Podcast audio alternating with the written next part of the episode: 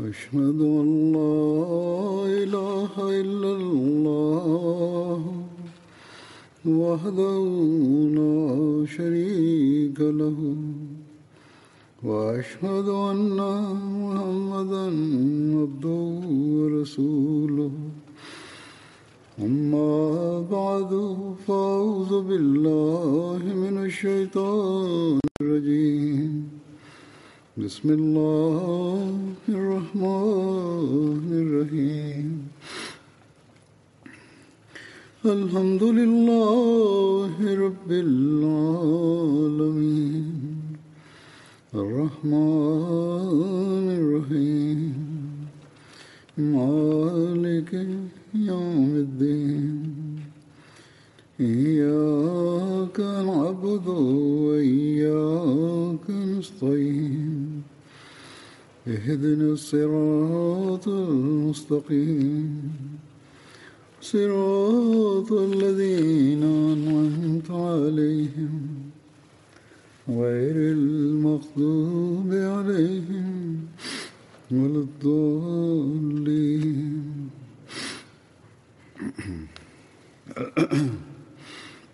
കഴിഞ്ഞ ഖുദ്ബയിൽ ഹസ്രത് ഉമർ റലാഹു അൻഹുവിനെ സംബന്ധിച്ചുള്ള വിവരണത്തിൽ അദ്ദേഹം പങ്കെടുത്ത ചില സറായകൾ അഥവാ സൈനിക നീക്കങ്ങളെക്കുറിച്ച് ഞാൻ പരാമർശിക്കുകയുണ്ടായി. ഹുദൈബിയ സമാധാന ഉടമ്പടിയെ ഉല്ലംഘിച്ചുകൊണ്ട് കുറേശികളുടെ സഖ്യകക്ഷിയായ ബനു ബക്കർ മുസ്ലിങ്ങളുടെ സഖ്യകക്ഷിയായ ബനു കുസായെ ആക്രമിക്കുകയും കുറേശികൾ ബനു ബക്കറിന് ആയുധങ്ങളും അതുപോലെ സവാരി മൃഗങ്ങളും നൽകി സഹായിക്കുകയും അങ്ങനെ അവർ ഹുദൈബിയ കരാറിനെ കാറ്റിൽ പറത്തുകയും ചെയ്ത സമയത്ത് അബു സുഫിയാൻ മദീനയിലെത്തി. എന്നിട്ട് ഹുദൈബിയ കരാറിലെ വ്യവസ്ഥകൾ ഭേദഗതി വരുത്താൻ അയാൾ ആവശ്യപ്പെട്ടു. റസൂല്ലാ സല്ലാ പക്കൽ ഹാജരായിക്കൊണ്ട് അക്കാര്യം പറഞ്ഞപ്പോൾ തിരുനബി സല്ലാ അലിസ്ലം അതിന് യാതൊരു മറുപടിയും നൽകിയില്ല. ശേഷം അയാൾ ഹജരത് അബൂബക്കർ റലാഹു അൻഹുവിന്റെ അടുത്തെത്തുകയും ഇക്കാര്യം റസൂലുല്ലാ സല്ലാഹു അലൈഹി വസ്ലമിയോട് സംസാരിക്കാൻ അഭ്യർത്ഥിക്കുകയും ചെയ്തു. എന്നാൽ അദ്ദേഹം താൻ അങ്ങനെ ചെയ്യുകയില്ലെന്ന് തുറന്നു പറഞ്ഞു. അതിനുശേഷം അയാൾ ഹസ്രത് ഉമറിന്റെ അടുത്തെത്തി കാര്യം അവതരിപ്പിച്ചപ്പോൾ അദ്ദേഹം ഇപ്രകാരം ചോദിച്ചു. എന്ത്? ഞാൻ റസൂലുല്ലാ സലല്ലാഹു അലൈ വസ്ലമിയോട് നിന്റെ കാര്യത്തിൽ ശുപാർശ ചെയ്യണമെന്നോ?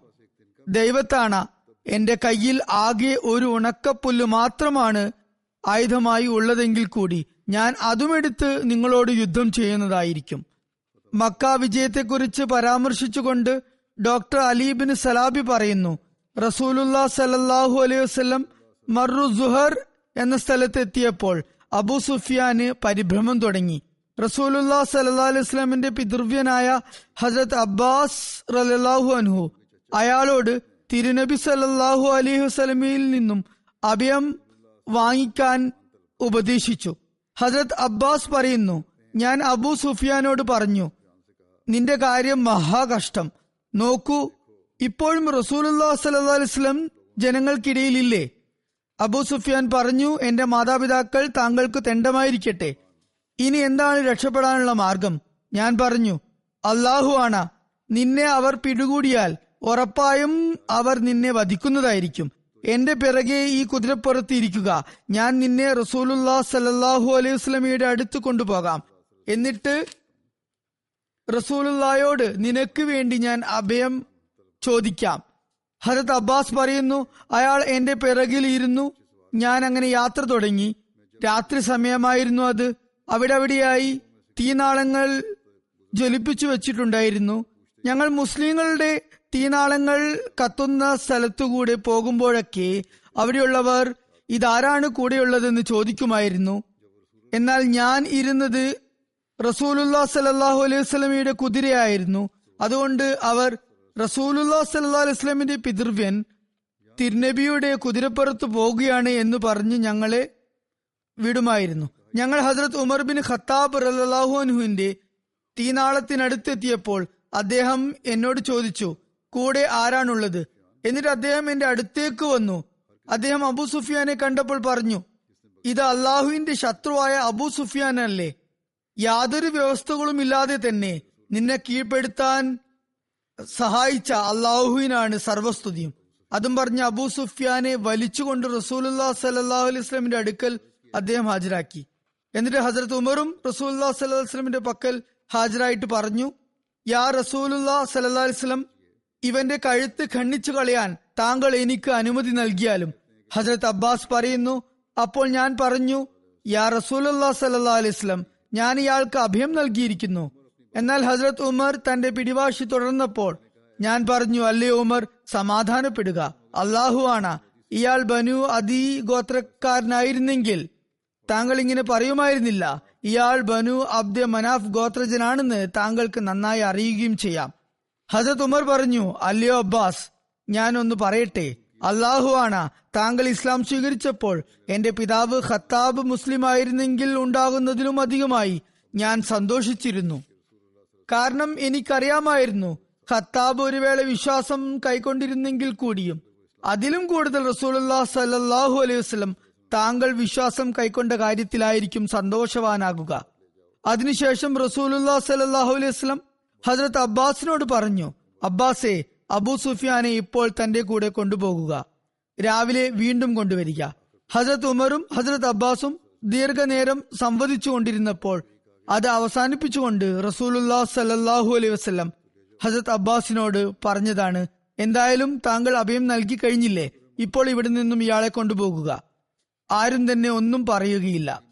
അബൂബക്കർ ബിൻ അബ്ദുറഹ്മാൻ നിവേദനം ചെയ്യുന്നു ഹിജ്റ വർഷം ഏഴ് ഷാബാൻ മാസത്തിൽ റസൂലുല്ലാ സലാഹു അലൈഹി വസ്ലം ഹസരത് ഉമർ ബിൻ ഖത്താബിനെ ഒരു സൈനിക നീക്കവുമായി മുപ്പത് പടയാളികളോടൊപ്പം തുർബ എന്ന സ്ഥലത്തുള്ള ഹവാസുൻ എന്ന ഗോത്രത്തിന്റെ ഒരു ശാഖയിലേക്ക് അയക്കുകയുണ്ടായി.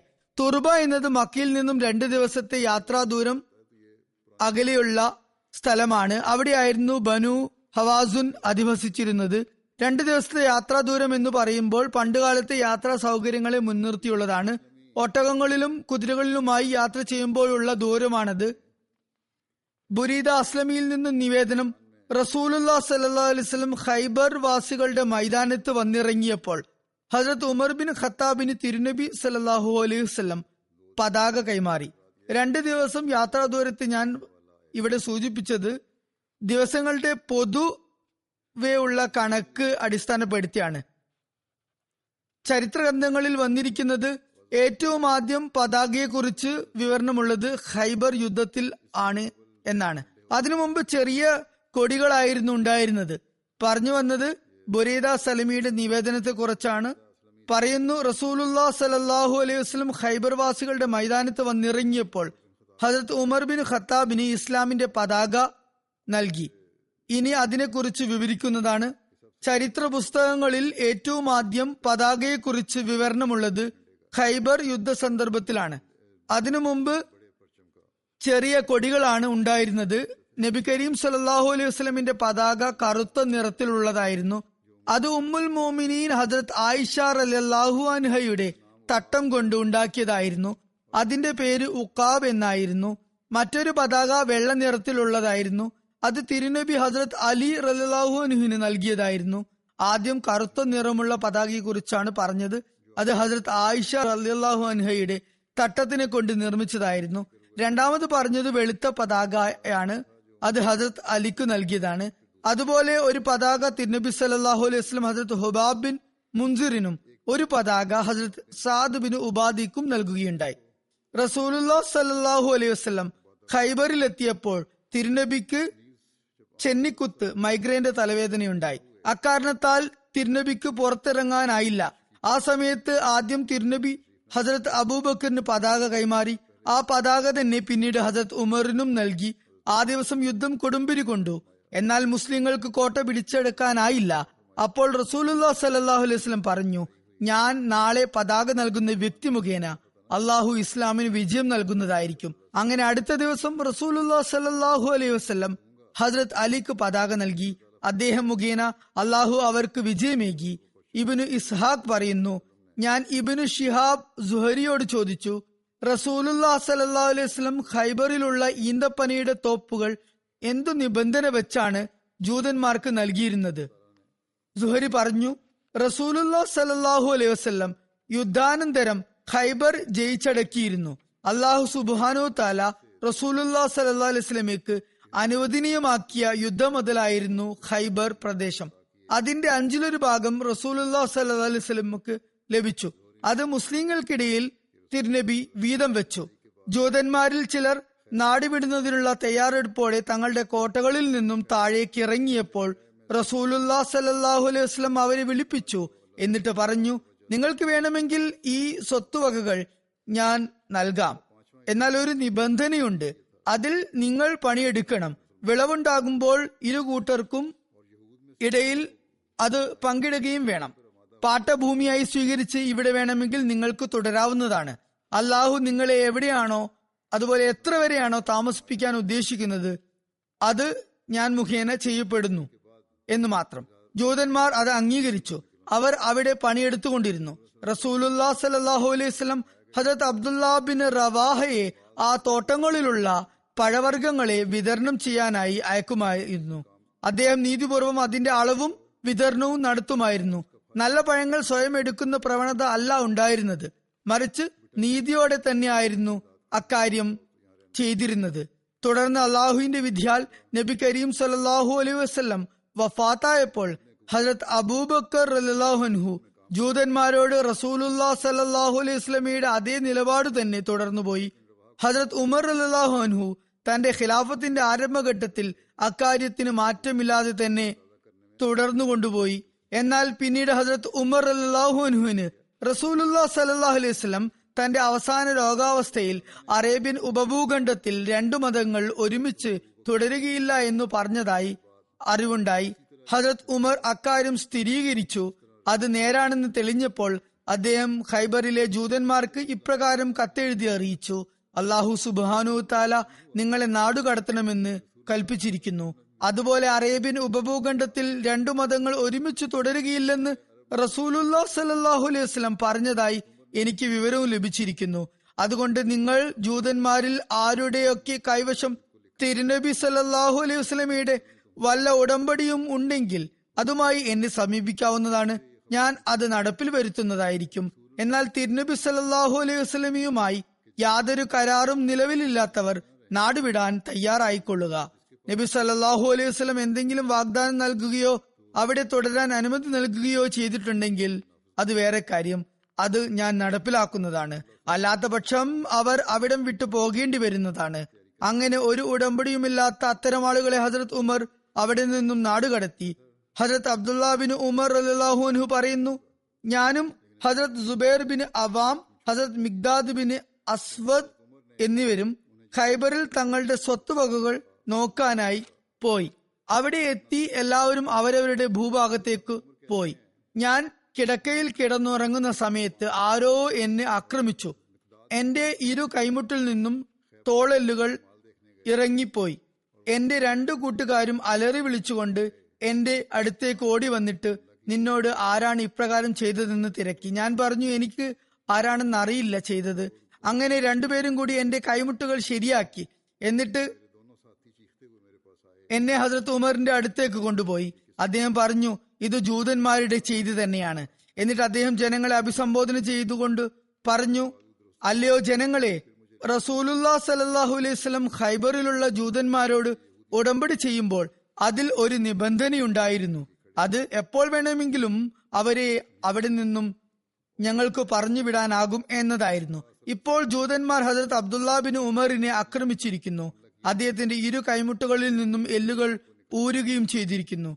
നിങ്ങൾ ഇക്കാര്യം അറിഞ്ഞിട്ടുമുണ്ടാകും. ഇതിനു മുമ്പും ചിലർ ഒരു അൻസാരിയെ ആക്രമിച്ചിട്ടുമുണ്ട്. അവരും ഇക്കൂട്ടരുടെ കൂട്ടാളികളാണ് എന്ന കാര്യത്തിൽ നമുക്ക് യാതൊരു സംശയവുമില്ല. കാരണം അവിടെ ഇവരെ കൂടാതെ യാതൊരു ശത്രുക്കളുമില്ല. അതുകൊണ്ട് ഖൈബറിൽ സ്വത്തുള്ളവർ അത് സംരക്ഷിച്ചു കൊള്ളുക കാരണം ഞാൻ അവരെ അവിടെ നിന്നും പുറത്താക്കാൻ പോകുകയാണ്. ശേഷം അദ്ദേഹം അവരെ പുറത്താക്കി. അബ്ദുല്ലാബിന് മഖ്നഫ് വിവരിക്കുന്നു. ഹസരത് ഉമർ ജൂതന്മാരെ കൈബറിൽ നിന്നും പുറത്താക്കിയ ശേഷം മുഹാജിരിങ്ങളോടും അൻസാറുകളോടുമൊപ്പം മടക്കയാത്ര ചെയ്തു. ഹസരത് ജബ്ബാർ ബിൻ സഖ്റായും ഹസരത് യസീദ് ബിൻ സാബിത്തും അവരോടൊപ്പം തന്നെ തിരിച്ചു വന്നു. ഹസരത് ജബ്ബാർ മദീനക്കാർക്ക് വേണ്ടി ഫലങ്ങളെ അളക്കുകയും തിട്ടപ്പെടുത്തുകയും ചെയ്യുന്ന വ്യക്തിയായിരുന്നു. അദ്ദേഹം മുമ്പ് ചെയ്ത അതേ നിലയ്ക്ക് തന്നെ ഖൈബറുകാർക്കിടയിൽ ഫലവർഗങ്ങൾ വീതം വെക്കുകയുണ്ടായി. മറ്റൊരു സംഭവം കൂടി വിവരിക്കപ്പെടുന്നുണ്ട്. ഹജത് ഹാത്തിബ് ഒരു സ്ത്രീക്ക് കത്ത് നൽകി മക്കയിലേക്ക് അയച്ച സംഭവമാണത്. അദ്ദേഹം ആ സ്ത്രീക്ക് രഹസ്യമായ നിലയിൽ ഒരു കത്ത് നൽകി. റസൂലുല്ലാ സലല്ലാഹു അലൈഹി സ്വലമിയുടെ ചില പദ്ധതികളെ കുറിച്ച് ചില നീക്കങ്ങളെ കുറിച്ച് മക്കയിലെ മുഷ്രിക്കീങ്ങൾക്ക് വിവരം നൽകാൻ ഉദ്ദേശിച്ചതായിരുന്നു. റസൂലുല്ലാ സലല്ലാഹു അലൈഹി സ്വലമയ്ക്ക് അള്ളാഹു അക്കാര്യം അറിയിച്ചു കൊടുത്തു. ഹജരത് അലിയെ തിരുനബി സല്ലാഹു അലൈഹി സ്വലം അയക്കുകയും അദ്ദേഹം വഴിമധ്യേ തന്നെ ആ സ്ത്രീയെ പിടികൂടുകയും ചെയ്തു. അതിനുശേഷം അതേക്കുറിച്ച് റസൂലുല്ലാ സലല്ലാഹു അലൈഹി വസ്ലം ഹസരത്ത് ഹാത്തിബിനെ ചോദ്യം ചെയ്തു. അദ്ദേഹം അതിന് തന്റേതായ ഒഴികഴിവ് പറഞ്ഞു. എന്നിട്ട് പറഞ്ഞു എന്റെ ഈമാൻ യാതൊരു ഇളക്കവും സംഭവിച്ചിട്ടില്ല. മാത്രമല്ല എന്റെ ഈമാൻ പൂർണവുമാണ്. അങ്ങനെ ഹസരത്ത് ഹാത്തിബ് അക്കാര്യം പറഞ്ഞു ബോധിപ്പിച്ചു. അപ്പോൾ റസൂലുല്ലാ സല്ലാഹു അലൈഹി വസ്ലം അത് സമ്മതിക്കുകയും ചെയ്തു. എന്നാൽ ഹസരത് ഉമർ റസൂലുല്ലാ സല്ലാഹു അലൈഹി വസ്ലമിനോട് ഈ മുനാഫിക്കിന്റെ തല കൊയ്യാൻ എന്നെ അനുവദിക്കണമെന്ന് പറഞ്ഞു. അപ്പോൾ റസൂലുല്ലാ സല്ലാഹു അലൈഹി വസ്ലം പറഞ്ഞു നോക്കൂ അദ്ദേഹം ബദർ യുദ്ധത്തിൽ പങ്കെടുത്ത വ്യക്തിയാണ്. ബദർ യുദ്ധത്തിൽ പങ്കെടുത്തവരെ അള്ളാഹു ഏഴാൻ ആകാശത്തിൽ നിന്നും കരുണയോടെ എത്തി നോക്കിയിരിക്കുന്നു. നിങ്ങൾ എന്ത് വേണമെങ്കിലും ഇനി ചെയ്തു കൊള്ളുക. നിങ്ങളുടെ ബലഹീനതകൾ ഞാൻ മറച്ചു വെക്കുന്നതാണ് നിങ്ങൾക്ക് ഞാൻ പുറത്തു തരികയും ചെയ്യുന്നതാണ് എന്നും അള്ളാഹു അവരോട് പറഞ്ഞിരിക്കുന്നു. മറ്റൊരു സംഭവം കൂടിയുണ്ട്. ഹജരത് ഉമറുമായി നേരിട്ട് ബന്ധമില്ലെങ്കിലും സാന്ദർഭികമായി അദ്ദേഹത്തെ പറ്റി സൂചിപ്പിക്കുന്ന ഒരു സംഭവമാണത്. അത് ഞാൻ വിവരിക്കാം. ഹജത് അബു ഖത്താദ പറയുന്നു ഹുനൈൻ സംഭവം നടന്നപ്പോൾ ഒരു മുസ്ലിമും ഒരു മുഷ്രിക്കും പോരിടുന്നത് ഞാൻ കണ്ടു. അവിടെ മറ്റൊരു മുഷ്രിഖ് പാത്തും പതിഞ്ഞും പിറകിൽ നിന്ന് ചതിപ്രയോഗത്തിലൂടെ ആ മുസ്ലിമിനെ ആക്രമിച്ച് വധിക്കാൻ തുനിയുന്നതും ഞാൻ കണ്ടു.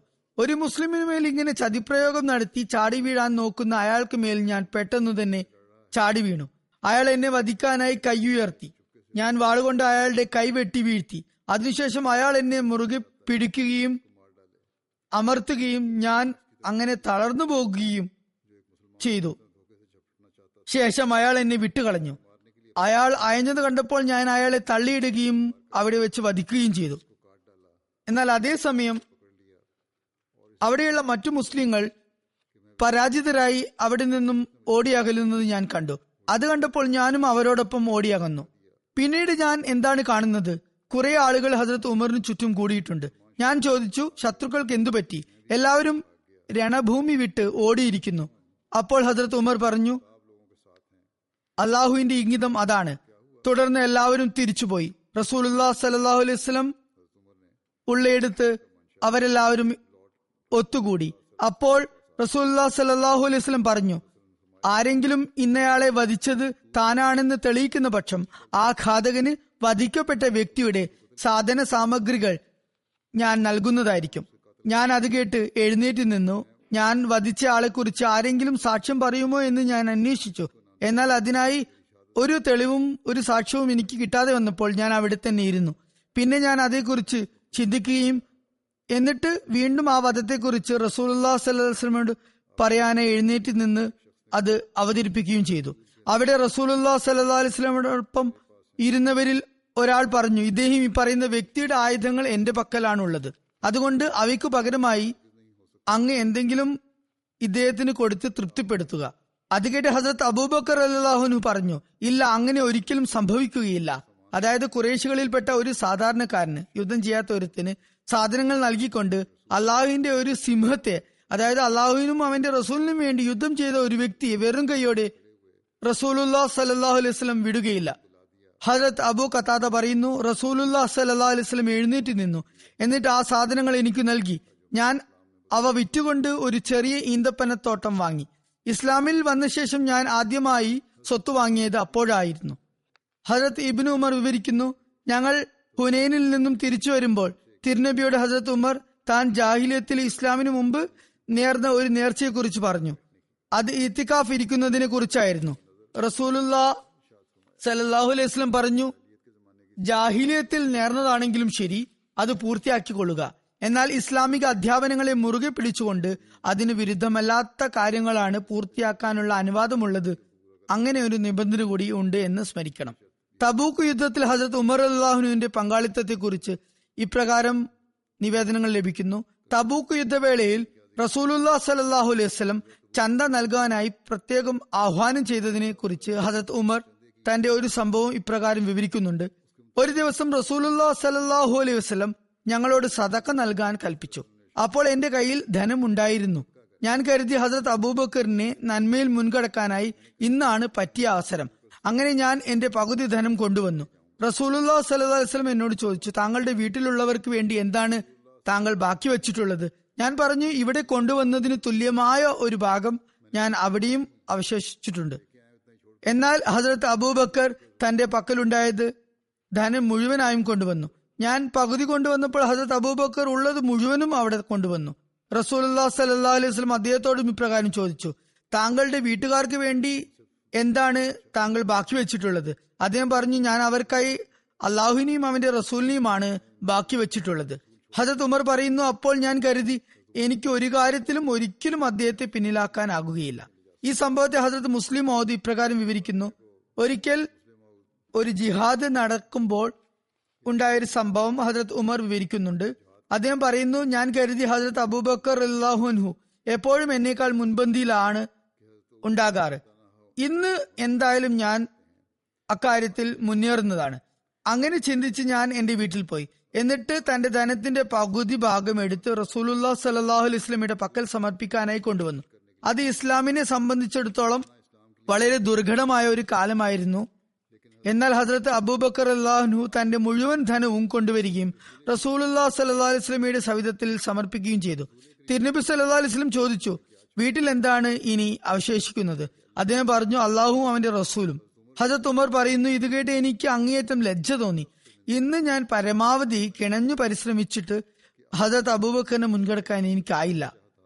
ഇന്നും ഹജത് അബൂബക്കർ എന്നെ പിറകിലാക്കി. ഹജത് മസീം അസ്സലാം പറയുന്നു ഒരു കാലത്ത് ആളുകൾ ദൈവത്തിന്റെ ദീനിനായി ആടുമാടുകളെ പോലെ സ്വയം ജീവൻ ബലിയർപ്പിക്കുമായിരുന്നു. ധനത്യാഗത്തെക്കുറിച്ച് എന്തു പറയാൻ? ഹജരത് അബൂബക്കർ സിദ്ദീഖ് അള്ളാഹുനു ഒന്നിലധികം തവണ തന്റെ വീട്ടിലുള്ള സർവസ്വവും ത്യാഗം ചെയ്യുകയുണ്ടായി. ഒരു സൂചി പോലും വീട്ടിൽ അദ്ദേഹം ഉപേക്ഷിച്ചില്ല. അതുപോലെ ഹജരത് ഉമറും തന്റെ കഴിവും ഹൃദയ വിശാലതയും അനുസരിച്ചും അതുപോലെ ഹജരത്ത് ഉസ്മാനും തന്റെ സാമ്പത്തിക ശേഷി അനുസരിച്ചും ത്യാഗങ്ങൾ കാഴ്ചവെച്ചു. എല്ലാവരും തങ്ങളുടെ നിലവാരവും പ്രാപ്തിയും അനുസരിച്ച് അക്കാര്യം ചെയ്തു. എല്ലാ സ്വഹാബാക്കളും സ്വന്തം ജീവനും സ്വന്തം സ്വത്തും ദൈവത്തിന്റെ ഈ ദീനിനു വേണ്ടി ത്യജിക്കാൻ സന്നദ്ധരായി. ശേഷം ഹസരത്ത് മസീമുദ് അലി ഇസ്ലാം ആ സമയത്തെ ജമാഅത്തിലെ ചിലരുടെ അവസ്ഥകളെ ചൂണ്ടിക്കാണിച്ചുകൊണ്ട് പറയുകയാണ്. എന്നാൽ ഒരുപറ്റം ആളുകളുണ്ട്. അവർ ഭയത്ത് ചെയ്യുകയും ദീനിനെ ദുനിയാവിനേക്കാൾ മുന്തിക്കുമെന്ന് ഏറ്റുപറയുകയും ചെയ്യുന്നു. എന്നാൽ സഹായങ്ങൾ ചെയ്യേണ്ട അവസരത്തിൽ തങ്ങളുടെ കീശകൾ അവർ മുറുകി പിടിക്കുന്നു. ഇങ്ങനെ ഉള്ള ലൗകിക സ്നേഹമുള്ളവർക്ക് എന്തെങ്കിലും ദീനിയായ ലക്ഷ്യം കൈവരിക്കാനാകുമോ? ഇത്തരക്കാരുടെ അസ്തിത്വം മുഖേന ഏതെങ്കിലും ഒരു പ്രവാചകന് ഗുണമുണ്ടാകുമോ? ഇല്ല ഒരിക്കലുമില്ല. അള്ളാഹു പറയുന്നു ലൻ തനാലുൽ ബിർറ ഹത്താ തൊഹിബൂൻ തങ്ങൾക്ക് ഏറ്റവും പ്രിയങ്കരമായ വസ്തുക്കളെ അള്ളാഹുവിന്റെ മാർഗത്തിൽ ചെലവഴിക്കുന്നതുവരെ നിങ്ങൾക്ക് നന്മ നേടാനാകുകയില്ല. റസൂലുല്ലാ സലല്ലാഹു അലൈ വസ്ലം വഫാത്തായപ്പോൾ ഹജറത് ഉമറിന്റെ പ്രതികരണം എന്തായിരുന്നു എന്നതിനെ കുറിച്ച് ഇപ്രകാരം വിവരിക്കുന്നു. ഹജറത് ഇബിൻ അബ്ബാസ് നിവേദനം ചെയ്യുന്നു റസൂലുല്ലാ സലല്ലാഹു അലൈഹി വസ്ലമയുടെ മരണസമയം അടുത്തപ്പോൾ ആ വീട്ടിൽ കുറച്ച് പുരുഷ പുരുഷന്മാരുണ്ടായിരുന്നു. ഹജറത് ഉമറും അവരുടെ കൂട്ടത്തിൽ ഉണ്ടായിരുന്നു. റസൂലുല്ലാ സലല്ലാഹു അലൈഹി വസ്ലം പറഞ്ഞു വരൂ നിങ്ങൾ വഴിപിഴക്കാതിരിക്കാനായി ഞാൻ ചില കാര്യങ്ങൾ നിങ്ങൾക്ക് എഴുതി തരാം റസൂലുല്ലാ സല്ലാ അലൈഹി വസ്ലമിയുടെ അവസാന രോഗാവസ്ഥയിൽ ഉള്ളപ്പോൾ നടന്ന സംഭവമാണിത്. അപ്പോൾ ഹസരത്ത് ഉമർ അവിടെ ചുറ്റിലുമുണ്ടായിരുന്നവരോട് ആയി പറഞ്ഞു റസൂലുല്ലാ സലാഹു അലൈഹി വസ്ലം വളരെയധികം രോഗബാധിതനായിരിക്കുകയാണ്. നിങ്ങളുടെ പക്കൽ ഖുറാനുണ്ട് നിങ്ങൾക്ക് അള്ളാഹുവിന്റെ ഗ്രന്ഥം മതിയായതുമാണ്. വീട്ടിൽ കൂടിയിരുന്നവർ അതിനെ എതിർക്കുകയും തർക്കം തുടങ്ങുകയും ചെയ്തു. അതിന്റെ പേരിൽ വാഗ്വാദം തന്നെ നടന്നു. അവരിൽ ചിലർ പറഞ്ഞു പേനയും കടലാസും വേഗം കൊണ്ടുവരിക. നമ്മൾ വഴികേടിലാകാതിരിക്കാനായി റസൂലുല്ലാ സല്ലാസ്ലം ചില കാര്യങ്ങൾ എഴുതിപ്പിക്കുന്നതാണ്. ചിലർ പറഞ്ഞിരുന്നത് ഹജത് ഉമറിന്റെ അതേ അഭിപ്രായം തന്നെയായിരുന്നു. അതായത് റസൂലുല്ലാ സലാഹു അലൈഹി സ്വലമിനെ കഷ്ടപ്പെടുത്തേണ്ട യാതൊരു കാര്യവുമില്ല എന്നവർ പറഞ്ഞു. അങ്ങനെ റസൂലുല്ലാ സലാഹു അലൈഹി അടുത്തു വെച്ച് അവർ ഒരുപാട് തർക്കിക്കുകയും ബഹളം വെക്കുകയും പരസ്പരം എതിർക്കുകയും ചെയ്തത് കണ്ടപ്പോൾ പറഞ്ഞു ഇവിടെ നിന്നും എല്ലാവരും എഴുന്നേറ്റ് പോകുക. ഇത് മുസ്ലിമിനുള്ള ഒരു നിവേദനമാണ്. ഇതിന്റെ വിശദമായ വിവരണം ബുഖാരിയിലുമുണ്ട്. അതിൽ ഉബൈദുല്ല ബിൻ അബ്ദുല്ല ആണ് നിവേദനം ചെയ്തിരിക്കുന്നത്. ഹജത് ഇബിനു അബ്ബാസിനെ ഉദ്ധരിച്ചുകൊണ്ട് പറയുന്നു നബി കരീം സുലല്ലാഹു അലൈഹി സ്വലം രോഗാവസ്ഥ മൂർച്ഛിച്ച സമയത്ത് പറഞ്ഞു എഴുതാനായി എന്റെ പക്കൽ എന്തെങ്കിലും കൊണ്ടുവരിക. ഞാൻ നിങ്ങൾക്ക് ചില കാര്യങ്ങൾ എഴുതി തരാം. പിന്നീട് നിങ്ങൾ അത് മറക്കുന്നതല്ല. ഹസരത് ഉമർ പറഞ്ഞു റസൂലുല്ലാ സല്ലാ അലൈഹി സ്വലം നന്നേ രോഗബാധിതനായിരിക്കുകയാണ്. അവിടെ ചുറ്റും കൂടിയിരുന്നവരോട് അദ്ദേഹം ഇപ്രകാരം പറഞ്ഞു അള്ളാഹുവിന്റെ കിതാബ് നമുക്ക് ലഭിച്ചിട്ടില്ലേ? അതുകൊണ്ട് റസൂലുല്ലാ സല്ലാഹു അലൈഹി സ്വലമെ ബുദ്ധിമുട്ടിക്കേണ്ട കാര്യമില്ല.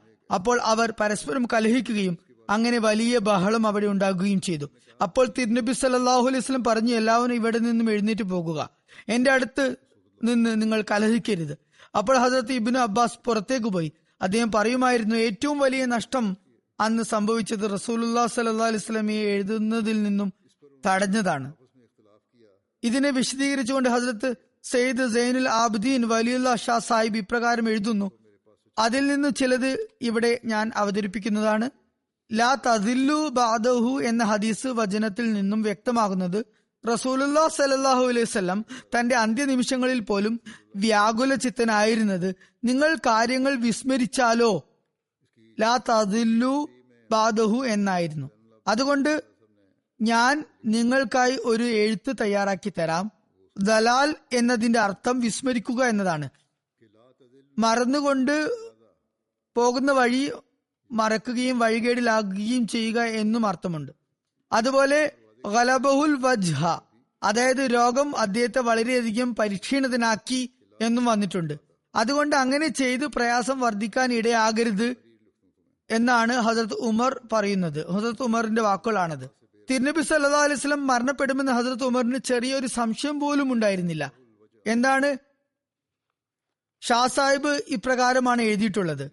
ഇന്ധന കിതാബുല്ലായി ഹസ്ബുന എന്ന് ഹസരത് ഉമർ പറഞ്ഞു. അതായത് അള്ളാഹു പറഞ്ഞിട്ടുള്ളത് മാ ഫറത്ന ഫിൽ കിതാബി മിൻ ഷെയ്ൻ എന്നാണ്. സൂറ അൻ ആമിലെ വചനമാണിത്. പിന്നെ തിബിയാനൻ ലിക്കുല്ലി ഷെയ്ൻ എന്നും വന്നിരിക്കുന്നു. അതായത് ഈ ഗ്രന്ഥം എല്ലാ കാര്യങ്ങളും വ്യക്തമായി വിവരിക്കുന്നു. അതുപോലെ ഇതിൽ യാതൊരു കുറവും നാം വരുത്തിയിട്ടില്ല. തുടർന്ന് എഴുതുന്നു ലായ് അംബഹി ഇന്ധന ലായ് അംബഹി ഇന്ദ തനാസു. അതായത് ഹസരത് ഉമറിനെ പോലെ ആർദ്ര വികാരമുള്ള മറ്റുള്ളവരും പറഞ്ഞത് ഒരു സമയത്ത് തിരുനബി സല്ലാ അലൈഹി സ്വലമിയെ ബുദ്ധിമുട്ടിക്കാൻ പാടില്ല. ചിലർ പറഞ്ഞത് കൽപ്പന ലഭിച്ചാൽ പിന്നെ അത് നടപ്പിൽ വരുത്തണമെന്നാണ്. റസൂല്ലാ സല്ലാ അലൈഹി സ്വലം പറഞ്ഞതുപോലെ പേനയും കടലാസും കൊണ്ടുവരേണ്ടതാണ് എന്നായിരുന്നു. എന്നാൽ അവർ പരസ്പരം കലഹിക്കാൻ തുടങ്ങിയപ്പോൾ റസൂലുല്ലാ സ്വലം അവിടെ നിന്നും പോകാൻ അവരോട് പറയുകയുണ്ടായി. എന്റെ അടുത്ത് വെച്ച് നിങ്ങൾ ബഹളം വെക്കരുതെന്ന് തിരുനബി പറഞ്ഞു. ഇതിൽ നിന്ന് മനസ്സിലാകുന്നത് റസൂലുല്ലാ സല്ലാഹു അലൈഹി സ്വലമിക്ക് ദൈവഗ്രന്ഥത്തിന്റെ മഹിത സ്ഥാനത്തെക്കുറിച്ച് ആ അസ്വസ്ഥ ഉള്ള സമയത്ത് പോലും വളരെയധികം ചിന്തയുണ്ടായിരുന്നു എന്നാണ്. അതുകൊണ്ടാണ് ഹജരത് ഉമർ പറഞ്ഞത് കേട്ട ശേഷം വീണ്ടും പേനയും കടലാസും കൊണ്ടുവരാൻ തിരുനബി സല്ലാ അലിസ്ലം പറയാതിരുന്നതും.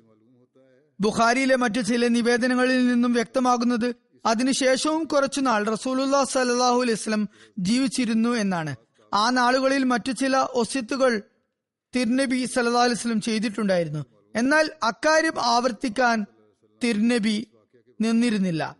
അതിൽ നിന്ന് മനസ്സിലാകുന്നത് റസൂലുല്ലാ സല്ലാ അലൈഹി സ്വലം എഴുതിക്കാൻ ഉദ്ദേശിച്ചിരുന്ന കൽപ്പനകൾ ദേവഗ്രന്ഥത്തിൽ ഉള്ളവ തന്നെ ആയിരിക്കാം എന്നാണ്. അതായത് വിശുദ്ധ ഖുറാനുമായി ഒട്ടിച്ചേർന്ന് നിൽക്കാൻ താക്കീത് നൽകാൻ തിരുനബി ആഗ്രഹിച്ചതായിരിക്കാം. അപ്രകാരം റസൂലുല്ലാ സല്ലാഹു അലൈഹി സ്വലം ഹസരത് ഉമറിനെ പിന്തുണയ്ക്കുകയും മൗനം പാലിക്കുകയും ചെയ്തു. ഈ ആദരവ് നാമമാത്രരായ പണ്ഡിതർക്ക് തീരെ ഇല്ലാത്തതാണ്. ഷാ സാഹിബ് എഴുതുകയാണ് വിശുദ്ധ ഖുറാനെ കുറിച്ചുള്ള റസൂല്ലാ സല്ലാ അലൈഹി സ്വലമിക്ക് ഉണ്ടായ ഈ ആദരവ്.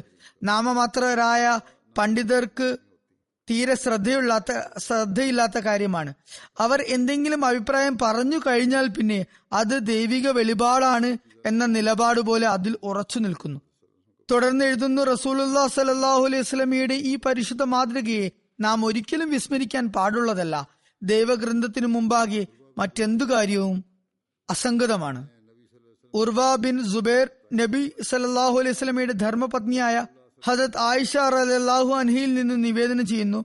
റസൂലുല്ലാ സല്ലാഹു അലൈഹി സ്വലം വഫാത്തായപ്പോൾ ഹജരത് അബൂബക്കർ സുനു എന്ന സ്ഥലത്തായിരുന്നു. സുനു മദീനയിൽ രണ്ട് മൈലുകൾ ദൂരത്തുള്ള ഒരു സ്ഥലമാണ്.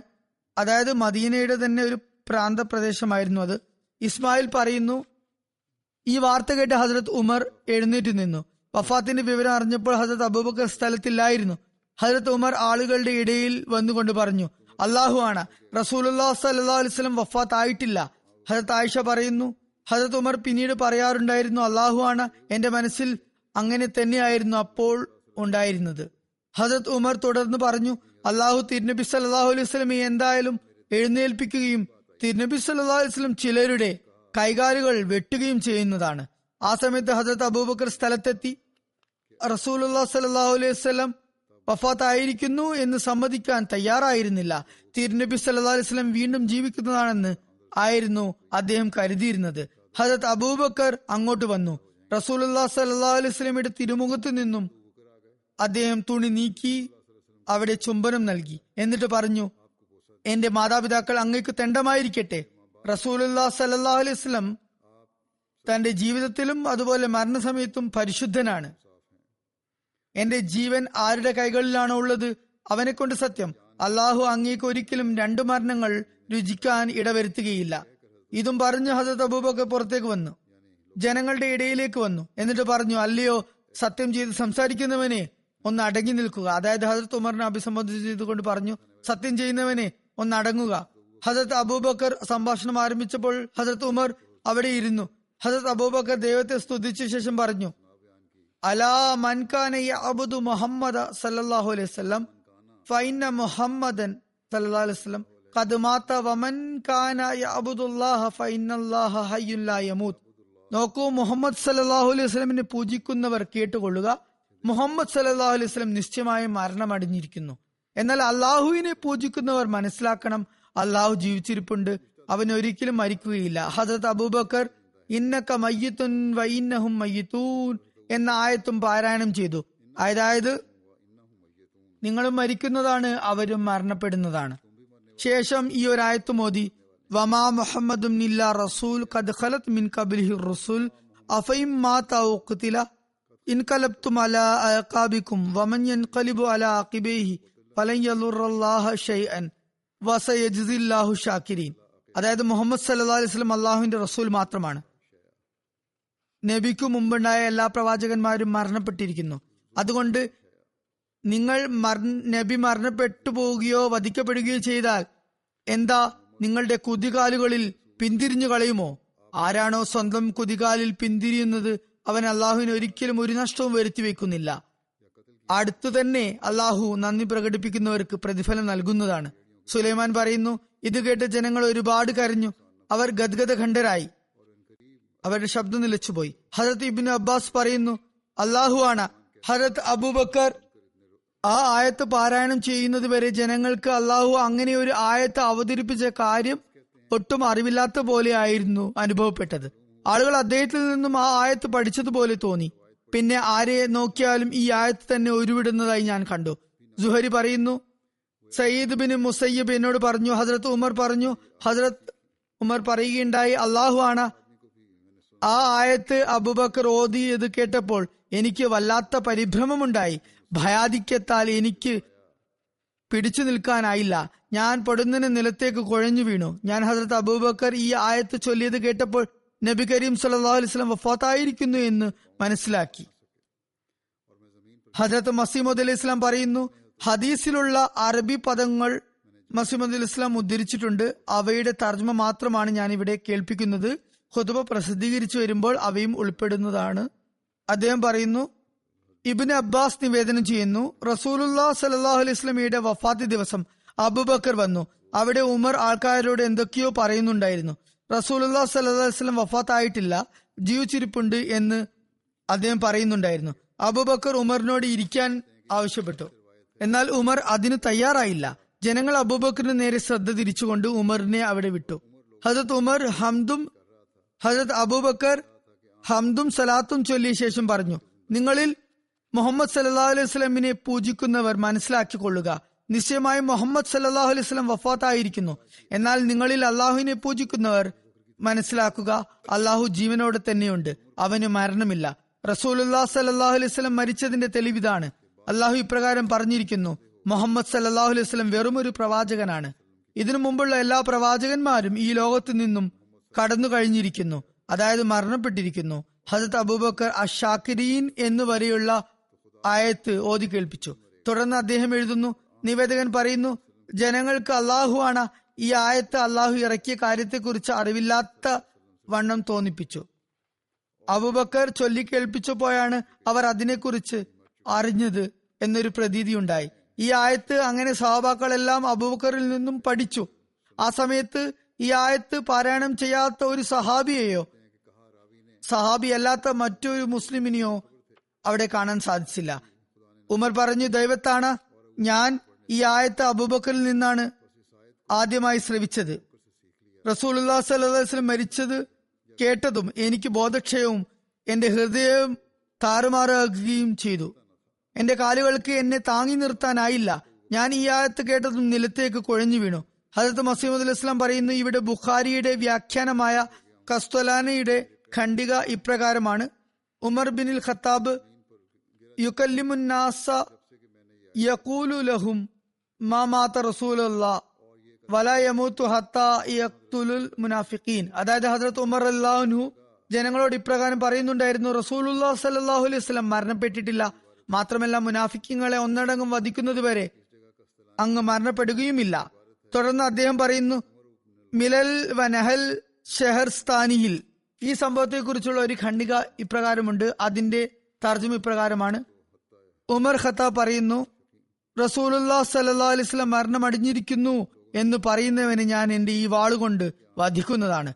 അങ്ങ് ആകാശത്തേക്ക് ഉയർത്തപ്പെടുകയാണ് ചെയ്തത്. ഈസാബിനും മറിയം ഉയർത്തപ്പെട്ടതുപോലെയാണ് അതും. ഹരത് അബൂബക്കർ പറഞ്ഞു മുഹമ്മദ് സല്ലാ അലിസ്ലമിനെ ആരാധിക്കുന്നവർ അറിയുക തിരുനബി തീർച്ചയായും മരണപ്പെട്ടിരിക്കുന്നു. എന്നാൽ അള്ളാഹുവിനെ ആരാധിക്കുന്നവർ അറിയുക അവൻ ജീവിച്ചിരിപ്പുണ്ട്. അവൻ ഒരിക്കലും മരിക്കുന്നതല്ല. അള്ളാഹുവിന് മാത്രമേ ചിരഞ്ജീവിത്വം ഉള്ളൂ. മറ്റെല്ലാ ജീവവർഗങ്ങളും മനുഷ്യരും മൃഗങ്ങളുമെല്ലാം അവർ ചിരഞ്ജീവികളാണ് എന്ന് തോന്നിക്കുന്നതിന് മുമ്പ് തന്നെ മരണപ്പെടുന്നതാണ്. അവർക്ക് ശാശ്വത ജീവിതം ഉണ്ടെന്ന് ഒരു തോന്നൽ ഉളവാകുന്നതിന് മുമ്പ് തന്നെ മരണപ്പെടുന്നതാണ്. തുടർന്ന് ഹജരത് അബൂബക്കർ ഒരു ഖുറാനിക വചനമോദി അതിന്റെ അർത്ഥം ഇപ്രകാരമാണ്. മുഹമ്മദ് സല്ലാ വസ്ലം പ്രവാചകനാണ്. മുമ്പുള്ള എല്ലാ പ്രവാചകന്മാരും കാലഗതി പ്രാപിച്ചു. അതുകൊണ്ട് തിരുനബി സല്ലാ വസ്ലം മരിക്കുകയോ വധിക്കപ്പെടുകയോ ചെയ്താൽ നിങ്ങൾ മുർത്തതാകുമോ ഈ ആയത്ത് കേട്ടപ്പോൾ ജനങ്ങൾ തങ്ങളുടെ അത്തരം ചിന്തയിൽ നിന്നും മാനസാന്തരപ്പെട്ടു. ഇനി ചിന്തിക്കുക ഹജരത് അബൂബക്കർ ഈ ആയത്ത് മുഖേന എല്ലാ പ്രവാചകന്മാരും മരണപ്പെട്ടുവെന്ന് സിദ്ധാന്തിച്ചില്ലെങ്കിൽ അതുപോലെ ആ തെളിവ് പ്രമാണബദ്ധവും പ്രസ്പഷ്ടവുമായിരുന്നില്ലെങ്കിൽ അവിടെ ഉണ്ടായിരുന്നെന്ന് പറയപ്പെട്ട ഒരു ലക്ഷത്തിൽ അധികം സഹാബാക്കൾ അത് പിന്നെ എന്തുകൊണ്ട് അംഗീകരിച്ചു? ഹജത് മസൂദ് ഇസ്ലാം പറയുന്നു അവിടെ ഉണ്ടായിരുന്ന ഒരു ലക്ഷത്തിൽ പരം സഹാബാക്കൾ വെറും ഊഹവും ഭാവനയും സംശാസ്പദവും എന്ന കണക്കാക്കാവുന്ന ഒരു കാര്യത്തെ എന്തുകൊണ്ട് അംഗീകരിച്ചു? എന്തുകൊണ്ട് അവർ അല്ലയോ മഹാത്മാവെ താങ്കളുടെ ഈ തെളിവ് അപൂർണമാണ്. ആധികാരികവും പ്രാമാണികവുമായ ഒരു പിൻബലവും ഇതിനില്ല എന്ന് പറഞ്ഞ് അവരെന്തുകൊണ്ട് എതിർവാദം ഉന്നയിച്ചില്ല? അതുപോലെ റാഫിയു ഇലയ്യ എന്ന ഖുറാനിക വചനത്തിൽ യേശു യേശുമിഷിഹ സ്ഥൂല ദേഹത്തോടെ വാനലോകത്തേക്ക് ഉയർത്തപ്പെട്ടു എന്ന് വന്നിട്ടുള്ളതായി താങ്കൾക്ക് അറിവില്ലേ? അതുപോലെ ബൽ റഫുല്ല ഇലൈ എന്ന് താങ്കൾ കേട്ടിട്ടില്ലേ? പിന്നെ റസൂലുല്ലാ സല്ലാസ്ലം ആകാശത്തേക്ക് ഉയർന്നു പോയതിനെ താങ്കൾ എന്തുകൊണ്ടാണ് ദൈവേതര പൂജയായി കണക്കാക്കുന്നത്? എന്നൊന്നും അവർ ചോദിച്ച് തർക്കിക്കാതിരിക്കുന്നത് എന്തുകൊണ്ട്?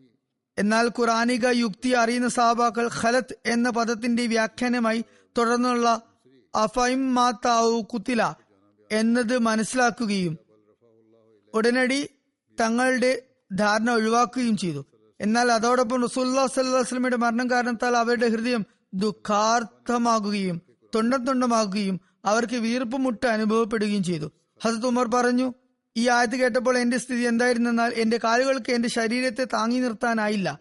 ഞാൻ നിലത്തേക്ക് കുഴഞ്ഞു വീണു. സുബാനല്ല അവർ എത്രത്തോളം സൗഭാഗ്യവാന്മാരും വിശുദ്ധ ഖുറാനിൽ അവഗാഹമുള്ളവരുമായിരുന്നു. ആയത്തിൽ പര്യാലോചന നടത്തുകയും എല്ലാ മുൻകടന്ന പ്രവാചകരും മൃതി അടഞ്ഞിരിക്കുന്നുവെന്ന് ഗ്രഹിക്കുകയും ചെയ്തു. അപ്പോൾ ദുഃഖഭരിതരായി കരയുകയല്ലാതെ അവർ മറ്റൊന്നും ചെയ്തില്ല. മറ്റൊരു സന്ദർഭത്തിൽ ഹജരത് മസീം ഇസ്ലാം പറയുന്നു ഹജരത് ഉമർ അള്ളാഹുനു ഇപ്രകാരം പറഞ്ഞത് അതായത് ആരാണ് അള്ളാഹു സല്ലാസ്ലം മരണപ്പെട്ടിരിക്കുന്നതെന്ന് പറയുന്നത് അയാളെ ഞാൻ എന്റെ വാളുകൊണ്ട് വധിക്കുന്നതാണ്. എന്തോ കാരണത്താൽ റസൂല്ലാ സല്ലാസ്ലമിയുടെ ജീവിതകാലത്തെക്കുറിച്ച് വലിയ അബദ്ധം പിണഞ്ഞതായാണ് ഇതിൽ നിന്ന് മനസ്സിലാകുന്നത്. റസൂല്ലാ സല്ലാസ്ലം മരണപ്പെട്ടു എന്ന് പറയുന്നതിനെ കാഫിറാക്കുകയും അതുപോലെ മുർത്തതാക്കുകയും ചെയ്യുന്ന ഒരു വചനമായി അദ്ദേഹം കരുതിയിരുന്നു. അള്ളാഹു ഹസരത്ത് അബൂബക്കറിന് ആയിരം ആയിരം സൽപ്രതിഫലം നൽകുമാറാകട്ടെ. അദ്ദേഹം വളരെ പെട്ടെന്ന് തന്നെ ആഫിത്തിനെ വിവാടനം ചെയ്തു. പ്രാമാണിക വചനം ഉദ്ധരിച്ചുകൊണ്ട് എല്ലാ മുൻ പ്രവാചകന്മാരും മരണപ്പെട്ടെന്ന് സമർത്ഥിക്കുകയുമുണ്ടായി. യഥാർത്ഥത്തിൽ ഈ വ്യാഖ്യാനം മുഖേന എല്ലാ സഹാബാക്കളുടെയും ഇജുമാ അഥവാ ഏകാണ്ടേനയുള്ള വിധിയാലെ ഫൈജി ആവജ് അഥവാ വക്രതയുള്ള ദുർമാർഗികളായ സൈന്യങ്ങളുടെ കാലഘട്ടത്തിലെ എല്ലാ വ്യാജവാദികളെയും അവർ വധിച്ചു. വ്യാജരെല്ലാം അങ്ങനെ വധിക്കപ്പെട്ടു. മുസൈലിമ കസാബിനെയും അസ്വദ് ഉൻസിയെയും അവർ വധിച്ചതുപോലെ യഥാർത്ഥത്തിൽ ഫൈജ ആവജിലെ എല്ലാ വ്യാജവാദികളെയും സഹാബാക്കളുടെ ഈ ഇജ്മ മുഖേന വധിക്കാനായി. ഏതുപോലെ വ്യാജവാദികൾ വധിക്കപ്പെട്ടോ ഒരു വ്യാജവാദമായ ഈ കാഴ്ചപ്പാടിനും അവർ അന്ത്യം കുറിച്ചു. അങ്ങനെ അവർ നാല് വ്യാജവാദികളെയല്ല മറിച്ച് അഞ്ചു പേരെ വധിച്ചു. എന്നിട്ട് അദ്ദേഹം പറയുന്നു അള്ളാഹുവെ അവരുടെ മേൽ കോടാനുകോടി കാരണങ്ങൾ ഇറക്കണമേ. ഇവിടെ ഖലത്ത് എന്ന വാക്കിനർത്ഥം ചില പ്രവാചകർ ജീവനോട് ആകാശത്ത് ചെന്നിരിക്കുന്നു എന്ന് വരികയാണെങ്കിൽ അപ്പോൾ ഹജറത്ത് ഉമറിന്റെ പക്ഷത്താണ് ശരിയുള്ളത് എന്ന് വരും. ആ ആയത്ത് അദ്ദേഹത്തിന്റെ വാദത്തിന് പിന്നെ ക്ഷതമേൽപ്പിക്കുന്നതായി തീരില്ല. മറിച്ച് അതിനെ പ്രബലപ്പെടുത്തുന്നതായിരിക്കും. എന്നാൽ ഈ ആയത്തിലുള്ള അടുത്ത വചനമായ അഫൈം മാ തൗക്കുത്തില എന്നത് അതിന്റെ വ്യാഖ്യാനമാണ്. അതിലാണ് ഹസത്ത് അബൂബക്കറിന്റെ ദൃഷ്ടി പതിഞ്ഞത്. അതിൽ നിന്നും ഒരു കാര്യം വ്യക്തമാണ്.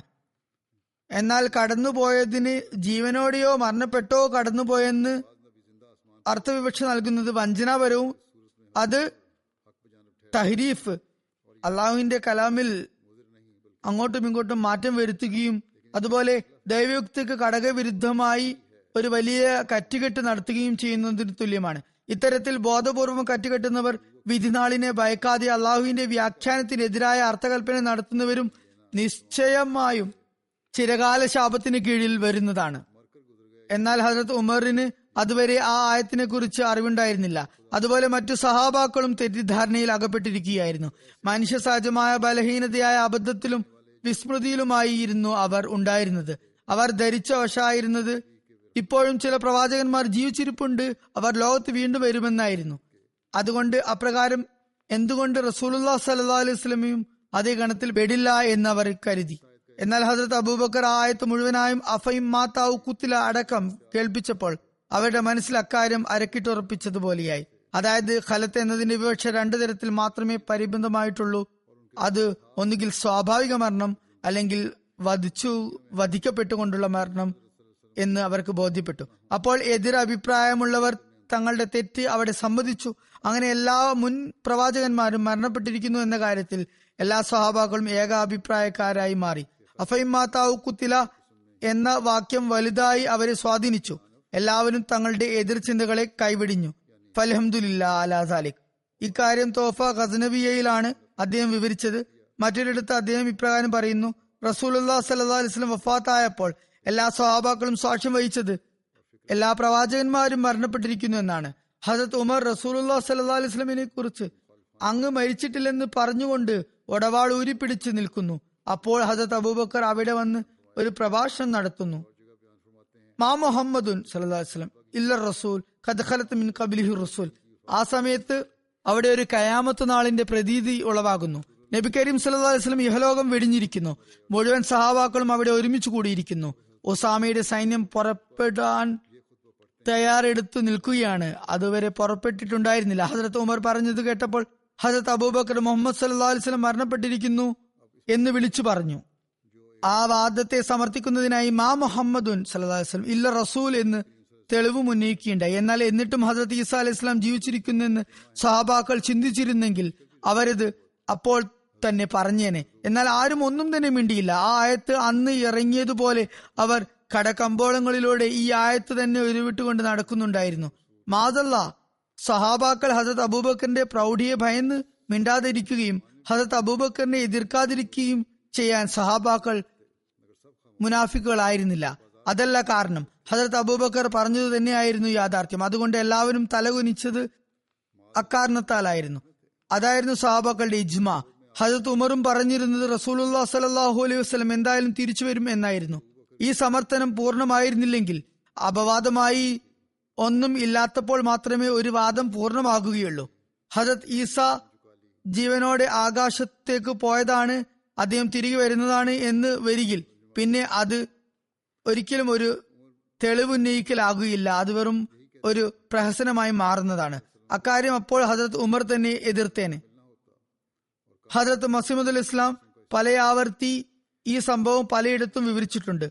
ഇത്തരം വിവിധ സന്ദർഭങ്ങൾ ഞാനിവിടെ ഉദ്ധരിച്ചത് ഹജത് ഈസയെ ജീവനോട് ആകാശത്തുള്ളതായി കണക്കാക്കുന്നവരുടെ മസ്തിഷ്കത്തിൽ നിന്നും ആ തെറ്റായ സങ്കല്പത്തെ ഇല്ലാതാക്കാനാണ്. ഒരു മനുഷ്യനും ജീവനോടെ ആകാശത്തേക്ക് പോയിട്ടില്ല. അങ്ങനെ ഒരിക്കലും സാധ്യവുമല്ല. അതുപോലെ ഹസത്ത് ഈസായി വഫാത്തായിരിക്കുന്നു. ഹസത്ത് ഇബിന് അബ്ബാസ് നിവേദനം ചെയ്യുന്നു ഹസരത്ത് ഉമറിന്റെ ഖിലാഫത്ത് കാലഘട്ടത്തിൽ ഞാൻ എന്തോ കാര്യത്തിനായി അദ്ദേഹത്തോടൊപ്പം പോവുകയായിരുന്നു. അദ്ദേഹത്തിന്റെ കയ്യിൽ ചാട്ടവാറുണ്ടായിരുന്നു അദ്ദേഹത്തോടൊപ്പം ഞാനല്ലാതെ മറ്റാരും ഉണ്ടായിരുന്നില്ല. അദ്ദേഹം സ്വയം തന്നെ സംസാരിച്ചു കൊണ്ടിരിക്കുകയും തന്റെ കാലിന് പിറകുവശത്ത് ചാട്ടവാർ കൊണ്ടടിക്കുകയും ചെയ്തുകൊണ്ടിരുന്നു. അദ്ദേഹം പെട്ടെന്ന് എന്റെ നേരെ തിരിഞ്ഞുകൊണ്ട് ചോദിച്ചു അല്ലയോ ഇബിൻ അബ്ബാസ് അന്ന് ഞാൻ അങ്ങനെ പറഞ്ഞത് എന്തിനാണെന്ന് താങ്കൾക്കറിയുമോ? അതായത് റസൂലുല്ലാ സല്ലാഹു അലൈഹി സ്വലം മരണപ്പെട്ട ദിവസം അങ്ങനെ പറയുന്ന ആളെ ഞാൻ വാളുകൊണ്ട് വധിക്കുന്നതാണ് എന്ന് പറഞ്ഞിരുന്ന കാര്യം ആണ് ചോദിക്കുന്നത്. ഹസത്ത് ഇബിൻ അബ്ബാസ് പറഞ്ഞു അല്ലയോ അമീറുൽ മുമിനീൻ എനിക്കറിയില്ല. താങ്കൾക്ക് തന്നെയല്ലേ അത് അറിയുക? അതായത് ഹസത്ത് ഉമറിനോട് പറഞ്ഞു അക്കാര്യം താങ്കൾക്കാണ് നന്നായി അറിയുക. ഹസത്ത് ഉമർ പറഞ്ഞു അള്ളാഹു ആണ്. അതിന് കാരണമായിരുന്നത് ഞാൻ ഇങ്ങനെ ഒരു ആയത്തെ എപ്പോഴും പാരായണം ചെയ്യാറുണ്ടായിരുന്നു. വകദാലിക ജാൽനാക്കും ഉമ്മത്തൻ വസത്തൻ വയകൂനു റസൂലു ഷഹീദ.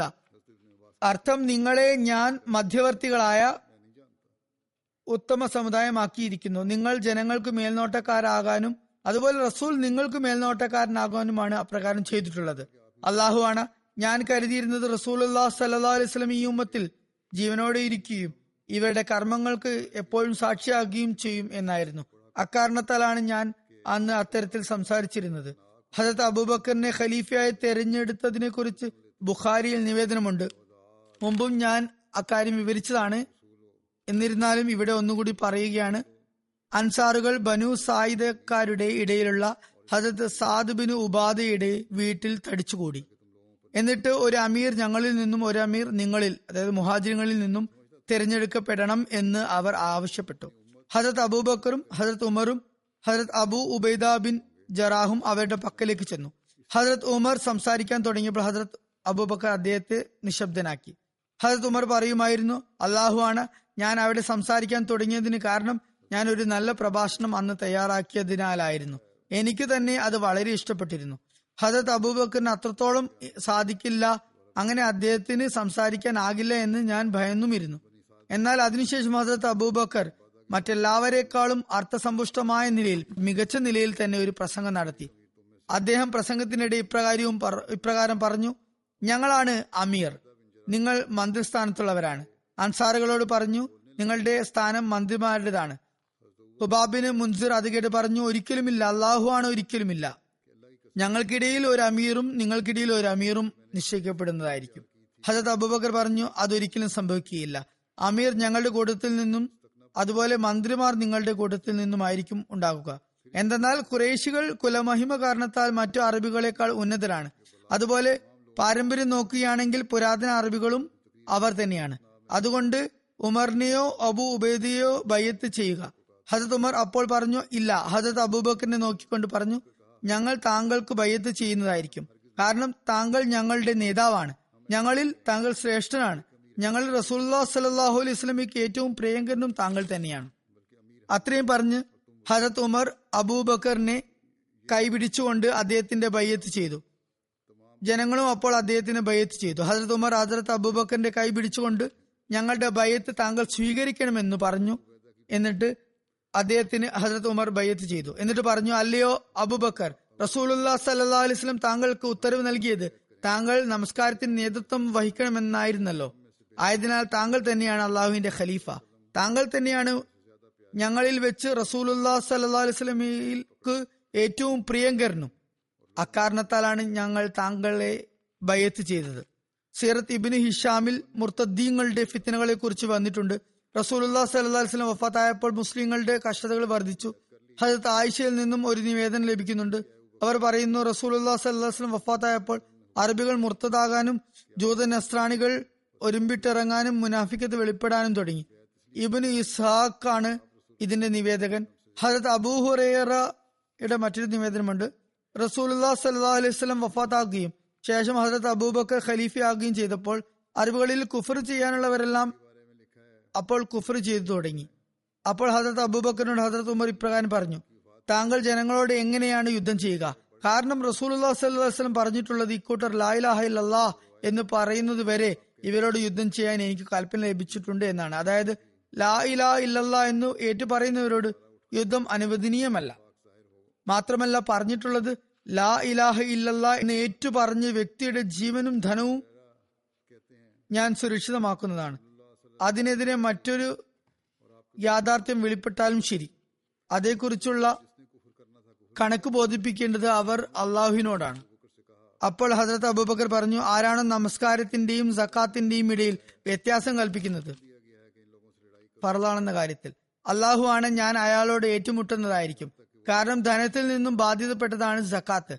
അതുപോലെ അള്ളാഹു ആണ് അവർ റസൂല്ലാ സല്ലാസ്ലമിക്ക് നൽകിക്കൊണ്ടിരുന്ന ഒട്ടകത്തിന്റെ മുട്ടുകൾ കൂട്ടിക്കെട്ടുന്ന കയർ പോലും തരാൻ അവർ വിസമ്മതിച്ചാൽ ഞാൻ അത്തരക്കാരോട് യുദ്ധം ചെയ്യുന്നതാണ്. ഹസത്ത് ഉമർ ബിൻ ഖത്താബ് പറയുന്നു അള്ളാഹു ആണ് ഞാൻ ഹസത്ത് അബൂബക്കറിന് യുദ്ധം ചെയ്യാനുള്ള മനോവിശാലത അള്ളാഹു നൽകിയതായി കണ്ടപ്പോൾ ഞാൻ മനസ്സിലാക്കി ഇത് ഈ ഖിലാഫത്തെ തെരഞ്ഞെടുപ്പ് ദൈവഹിതവും സത്യാധിഷ്ഠിതവുമാണ്. ഹജരത് ഉസാമ ബിൻ സെയ്ദിനെ സൈന്യം പുറപ്പെടുന്ന സമയത്ത് ഹജരത്ത് അബൂബക്കർ ഹജരത് ഉസാമയ്ക്ക് ചില നിർദ്ദേശങ്ങൾ നൽകിയിരുന്നു. ഹജരത് ഉസാമ ഒട്ടക സവാരി ചെയ്യുകയായിരുന്നു ഹജരത് അബൂബക്കർ. അദ്ദേഹത്തോടൊപ്പം കാൽനടയായി നീങ്ങുകയായിരുന്നു. ഹജരത് ഉസാമ പറഞ്ഞു താങ്കളും സവാരി ചെയ്താലും അല്ലെങ്കിൽ ഞാനും താഴെ ഇറങ്ങുന്നതായിരിക്കും. അദ്ദേഹം പറഞ്ഞു ഞാൻ സവാരി ചെയ്യുന്നതല്ല അള്ളാഹു ആണ് ഞാൻ സവാരി ചെയ്യുന്നതല്ല. താങ്കൾ നിലത്തിറങ്ങുകയും അരുത് എന്റെ കാലടികൾ അള്ളാഹുവിന്റെ മാർഗത്തിൽ പൊടിപറ്റുന്നതിൽ എനിക്ക് നന്മ മാത്രമാണുള്ളത്. കാരണം ഒരു യോദ്ധാവിന്റെ എല്ലാ ചുവടുവയ്പിലും എഴുന്നൂറ് നന്മകൾ അവനായി രേഖപ്പെടുകയും അവന്റെ എഴുന്നൂറ് പദവികൾ ഉയർത്തപ്പെടുകയും അവന്റെ എഴുന്നൂറ് പാപങ്ങൾ മാപ്പാക്കപ്പെടുകയും ചെയ്യുന്നതാണ്. ഹജരത് അബൂബക്കർ ഹജരത് ഉസാമയ്ക്ക് വേണ്ട നിർദ്ദേശങ്ങൾ നൽകിയ ശേഷം ഇപ്രകാരം പറഞ്ഞു താങ്കൾ ഇഷ്ടപ്പെടുകയാണെങ്കിൽ ഹജരത് ഉമർ മുഖേന എന്നെ സഹായിക്കാവുന്നതാണ്. അതായത് ഹജരത് ഉമറിനെ തനിക്കൊപ്പം നിൽക്കാൻ വിടുന്നതിന് ഹജരത് ഉസാമയോട് അദ്ദേഹം അനുമതി ചോദിച്ചു. കാരണം റസൂലുല്ലാ സല്ലാ അലൈസ്ലം ഹജരത് ഉമറിനെ ആ സൈന്യത്തിൽ ഉൾപ്പെടുത്തിയിരുന്നു. ഹജരത് ഉസാമ അദ്ദേഹത്തിന് അതിനുള്ള അനുമതി നൽകി. ഹജരത് അബൂബക്കറിന്റെ ഭരണകാലത്ത് യമാമ യുദ്ധത്തിൽ എഴുപത് ഹാഫിലുമാർ ഖുറാൻ ഹൃദയസ്ഥമാക്കിയവർ ഷഹീദാകുകയുണ്ടായി. അതേക്കുറിച്ച് ഹജത് സയ്യിദ് ബിൻ സാബിത്ത് അൻസാരി റല്ലാഹുവിന് വിവരിക്കുന്നു യമാമ യുദ്ധ ദിവസം ഹാഫിലുമാർ ഷഹീദായപ്പോൾ ഹജരത്ത് അബൂബക്കർ എന്നെ വിളിപ്പിച്ചു. ആ സമയത്ത് ഹജരത്ത് ഉമറും അദ്ദേഹത്തോടൊപ്പം ഉണ്ടായിരുന്നു. ഹജരത് അബൂബക്കർ പറഞ്ഞു ഉമർ എന്റെ അടുത്ത് വന്നിരിക്കുകയാണ്. എന്നിട്ട് അദ്ദേഹം എന്നോട് പറഞ്ഞിരിക്കുന്നു ചില കാര്യങ്ങൾ. അതായത് യമാമ യുദ്ധത്തിൽ ഒരുപാട് പേർ മരണപ്പെട്ടിരിക്കുന്നു. അതുപോലെ ഞാൻ ഭയക്കുന്നു വേറെയും യുദ്ധങ്ങളിൽ കാര്യമാർ ഷഹീദായാൽ ഖുറാന്റെ വലിയ ഭാഗം വിസ്മൃതിയിലാകും എന്ന്. അത് തടയാനായി താങ്കൾ ഖുറാനെ ഒരിടത്ത് ക്രോഡീകരിക്കേണ്ടതാണ് അതുകൊണ്ട് ഞാൻ ആഗ്രഹിക്കുന്നത് അക്കാര്യം അതായത് ഖുറാന്റെ ക്രോഡീകരണം താങ്കൾ ഏറ്റെടുത്ത് നടത്തണമെന്നാണ്. എന്ന് എന്നോട് ഹസരത് ഉമർ പറഞ്ഞു. അപ്പോൾ ഞാൻ ഹസരത് ഉമറിനോട് പറഞ്ഞു റസൂലുല്ലാ സല്ലാ അലിസ്ലം ചെയ്യാത്ത ഒരു കാര്യം ഞാൻ എങ്ങനെ ചെയ്യാനാണ്? ഉമർ പറയുന്നു അള്ളാഹു ആണ് താങ്കൾ അങ്ങനെ ചെയ്യുന്നത് വളരെ നല്ല കാര്യമായിരിക്കും. ഉമർ എന്നോട് ഇക്കാര്യം അടിക്കടി പറഞ്ഞുകൊണ്ടിരിക്കും. അള്ളാഹു അക്കാര്യത്തിനായി എനിക്ക് മനോവിശാലത നൽകുകയും എന്റെ മനസ്സ് തുറപ്പിക്കുകയും ചെയ്തു. ഉമർ പറഞ്ഞത് തന്നെയാണ് ഇപ്പോൾ ഞാനും ഉചിതമായി കണക്കാക്കുന്നത്. ഇതൊക്കെ ഹജരത്ത് അബുബക്കർ ഹജരത്ത് സെയ്ദ് ബിൻ സാബിത്തിനോട് പറഞ്ഞുകൊണ്ടിരുന്നു. ഹജരത്ത് ഉമറും അവിടെ ഇരിപ്പുണ്ടായിരുന്നെങ്കിൽ കൂടി അദ്ദേഹം ഒന്നും തന്നെ പറഞ്ഞില്ല. തീർത്തും നിശബ്ദനായി നിലകൊണ്ടു. ഹജറത് അബൂബക്കർ പറഞ്ഞു താങ്കൾ യുവാവും ബുദ്ധിമാനുമാണ്. താങ്കളെ കുറിച്ച് ഞങ്ങൾക്ക് ഒരിക്കലും ഒരു ദുർഭാവനയും ഉണ്ടാകുകയില്ല. കാരണം താങ്കൾ റസൂലുല്ലാ സലാഹു അലൈഹി സ്വലമിക്ക് വേണ്ടി വഹി രേഖപ്പെടുത്താറുണ്ടായിരുന്നു. അതുകൊണ്ട് ഖുറാൻ എല്ലായിടത്തു നിന്നും തിരഞ്ഞു കണ്ടെത്തി ഒരിടത്ത് താങ്കൾ ക്രോഡീകരിക്കുക. ഹസത്ത് സെയ്ദ് ബിൻ സാബിദ് പറയുന്നു അള്ളാഹു ആണ് ഏതെങ്കിലും ഒരു മലയെ ഒരിടത്തു നിന്നും നീക്കി കൊണ്ടുവരാൻ എന്നെ ഇവർ ഭരമേൽപ്പിച്ചാലും ഈ ഖുർആന്റെ ക്രോഡീകരണം എന്നെ എന്ന ഭാരിച്ച ഉത്തരവാദിത്തേക്കാൾ കൂടുതലായി ഞാൻ ഒരു ഭാരത്തെയും കണക്കാക്കുമായിരുന്നില്ല. അദ്ദേഹം പറഞ്ഞു റസൂലുല്ലാ സലഹ്സ്ലം ചെയ്യാത്ത ഒരു പ്രവൃത്തി നിങ്ങൾ രണ്ടുപേരും എന്തിനാണ് ചെയ്യുന്നത്? ഹസരത് അബൂബക്കർ പറഞ്ഞു അള്ളാഹു ആണ്. ഈ പ്രവൃത്തി വളരെ നല്ല കാര്യമാണ്. ഞാൻ അക്കാര്യം അവരോട് ആവർത്തിച്ച് ആവർത്തിച്ചു പറഞ്ഞു. എന്നാൽ അവസാനം ഹസത്ത് അബൂബക്കറിനും ഹസത്ത് ഉമറിനും എന്ന പോലെ എനിക്കും അക്കാര്യം ചെയ്യാനുള്ള മനോവിശാലത അള്ളാഹു പ്രദാനം ചെയ്തു. ഞാൻ അവിടെ നിന്നും ഇറങ്ങി വിശുദ്ധ ഖുറാൻ അന്വേഷിച്ചു നടന്നു. അത് തൊലികളുടെ താളുകളിലും തോളലുകളിലും ഈന്തപ്പന ശാഖകളിലും ജനമനസ്സുകളിലും നിന്നുമൊക്കെയായി ഞാൻ ക്രോഡീകരിക്കാൻ തുടങ്ങി. ഹസത് ഹസീമ അൻസാരിയുടെ അടുത്ത് നിന്ന് മാത്രമേ സൂറ താവബയുടെ രണ്ട് ആയത്തുകൾ എനിക്ക് ലഭിച്ചുള്ളൂ. അത് ഇപ്രകാരമാണ്. ലഖദ് ജാക്കും റസൂലുഹു മിൻ അംഫുസിക്കും അസീസുൻ അലിക്കും ആനിത്തും ഹരീസുൻ അലിക്കും ബിൽ മൊമീൻ റൌഫ് റഹീം. അർത്ഥം തീർച്ചയായും നിങ്ങളുടെ പക്കൽ നിങ്ങളിൽ നിന്നും തന്നെയുള്ള ഒരു റസൂൽ വന്നു. നിങ്ങൾക്ക് പ്രയാസം അനുഭവപ്പെടുന്നത് അദ്ദേഹത്തിന് അസഹനീയമാണ്. നിങ്ങളുടെ നന്മ കാക്ഷിച്ചുകൊണ്ട് എപ്പോഴും അദ്ദേഹം നിലകൊള്ളുന്നു. വിശ്വാസികൾക്ക് അത്യധികം ഔദാര്യവാനും കാരുണ്യവാനുമാണ് അദ്ദേഹം. ഹദീസിൽ രണ്ട് ആയത്ത് എന്ന് വിവരിച്ചിട്ടുണ്ട്. ഇവിടെ ഒരു ആയത്ത് മാത്രമേ കൊടുത്തിട്ടുള്ളൂ. ചിലപ്പോൾ രണ്ടാമത്തെ ആയത്ത് ഇതിനു ശേഷമുള്ള ആയത്തായിരിക്കാം. നിവേദനത്തിൽ വന്നിട്ടുള്ളത് ഖുറാൻ ക്രോഡീകരിച്ച താളുകൾ ഹജറത് അബൂബക്കറിന്റെ പക്കലായിരുന്നു സൂക്ഷിച്ചിരുന്നത്. അദ്ദേഹത്തിന് അള്ളാഹു മരണം നൽകിയ ശേഷം അത് ഹജറത്ത് ഉമറിന്റെ പക്കൽ മരണം വരികയും ഉണ്ടായി. തുടർന്ന് അത് ഹജറത്ത് ഹബ്സ ബിന്ത് ഉമർ തന്റെ പക്കൽ സൂക്ഷിച്ചു വെച്ചു. പിന്നീട് മുമ്പ് ഞാൻ വിവരിച്ചതുപോലെ ഹസരത് ഹഫ്സയിൽ നിന്നും ഹസരത് ഉസ്മാൻ അത് വാങ്ങുകയുണ്ടായി. ഈ വിവരണം ഇവിടെ തീർന്നിട്ടില്ല. ഇൻഷാല്ല ശേഷമുള്ള ഭാഗം പിന്നീട് വിവരിക്കുന്നതായിരിക്കും.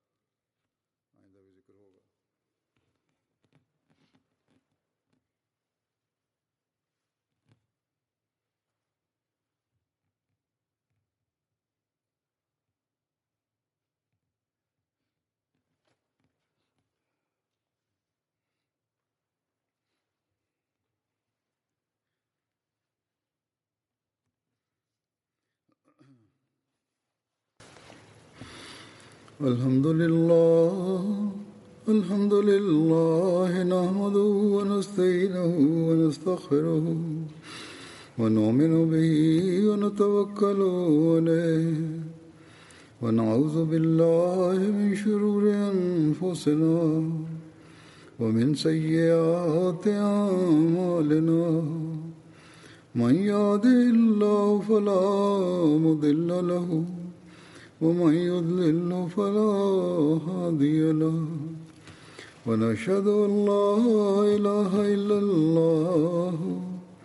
ونشهد أن محمدا عبده ورسوله. عباد الله رحمكم الله. إن الله يأمر بالعدل واللسان. وإيتاء ذي القربى وينهى عن الفحشاء والمنكر والبغي يعظكم لعلكم تذكرون اذكروا الله يذكركم ودوه يستجب لكم ولذكر الله أكبر